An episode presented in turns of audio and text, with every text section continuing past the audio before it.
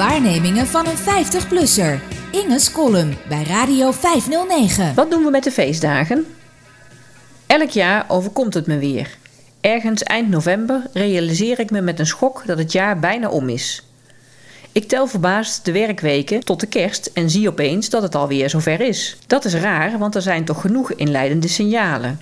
Kruidnoten in de winkels, de oplevende Zwarte Piet discussie, Black Friday, de stemweek voor de top 2000, reclamespotjes van zorgverzekeraars die aantrekkelijke polisvoorwaarden aanbieden. Het is nota bene onderdeel van mijn werk. Planningen, jaarroosters, het bepalen van onderwijsvrije weken. Maar als het om de feestdagen gaat, heb ik een blinde vlek. Je krijgt mij direct kwaad door tijdens een hittegolf op te merken dat het alweer bijna kerst is. En ik heb een hekel aan reportages over tuincentra die in de zomer bezig zijn met nepsneeuw en de trends in kerstversieringen. Redacties van damesbladen die feestelijk gedekte tafels fotograferen en bedrijven die kerstpakketten samenstellen. En ik wil in oktober absoluut niet nadenken over de vraag wat we met de kerst gaan doen. Wat te eten, of moeder bij ons, of wij naar haar, enzovoort. Het zal duidelijk zijn, ik heb het niet zo op de feestdagen. En ik gedoog die periode van het jaar alleen omdat ik dan vrij ben. En ik niet alleen. De hele onderwijswereld ligt stil. Dus met twee weken vakantie rond de feestdagen mis je niets en loop je geen werkachterstand op.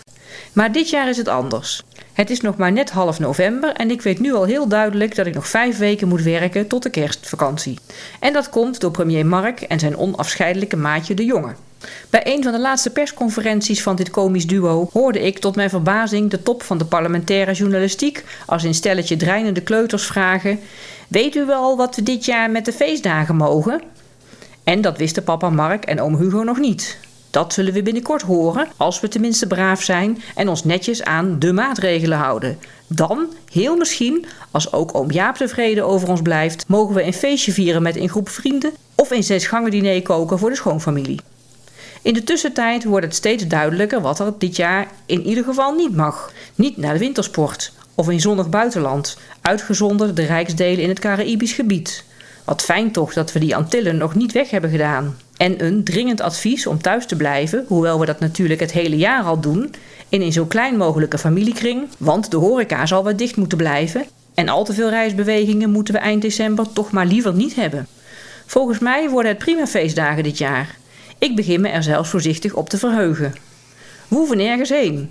Geen verplichtingen, geen stress met boodschappen en moeilijke gerechten, geen ruzie om de vraag wie de eerste en wie de tweede kerstdag mag, geen kerstmarkten, geen sneuwe zangkoortjes in het winkelcentrum. En het allermooiste, het vuurwerk gaat dit jaar ook niet door. We waren al verlost van het knalwerk en de vuurpijlen. Daar was ik begin dit jaar al heel gelukkig mee. Maar nu blijkt dat het gewoon mogelijk is deze zogenaamde traditie in één klap de nek om te draaien, omdat de ziekenhuizen niet extra belast mogen worden met afgeschoten handjes en uitgerookte ogen, en omdat onze politiemensen en boa's te druk zijn met het beboeten van landgenoten die te dicht bij elkaar staan of geen mondkapje dragen. Wat heerlijk zal oudejaarsavond zijn zonder kruiddampen en oorverdovend oorlogslawaai. Misschien kunnen we wel naar de oudejaarsconferentie kijken zonder de tv op hoog volume te zetten. Onze dieren zullen nog schrikken van het knallen van de champagnekurk om 12 uur. Ik wist niet dat deze vervelende virusperiode ook nog iets goeds zou brengen. Nog maar een paar weken en het genieten kan beginnen. Veel plezier!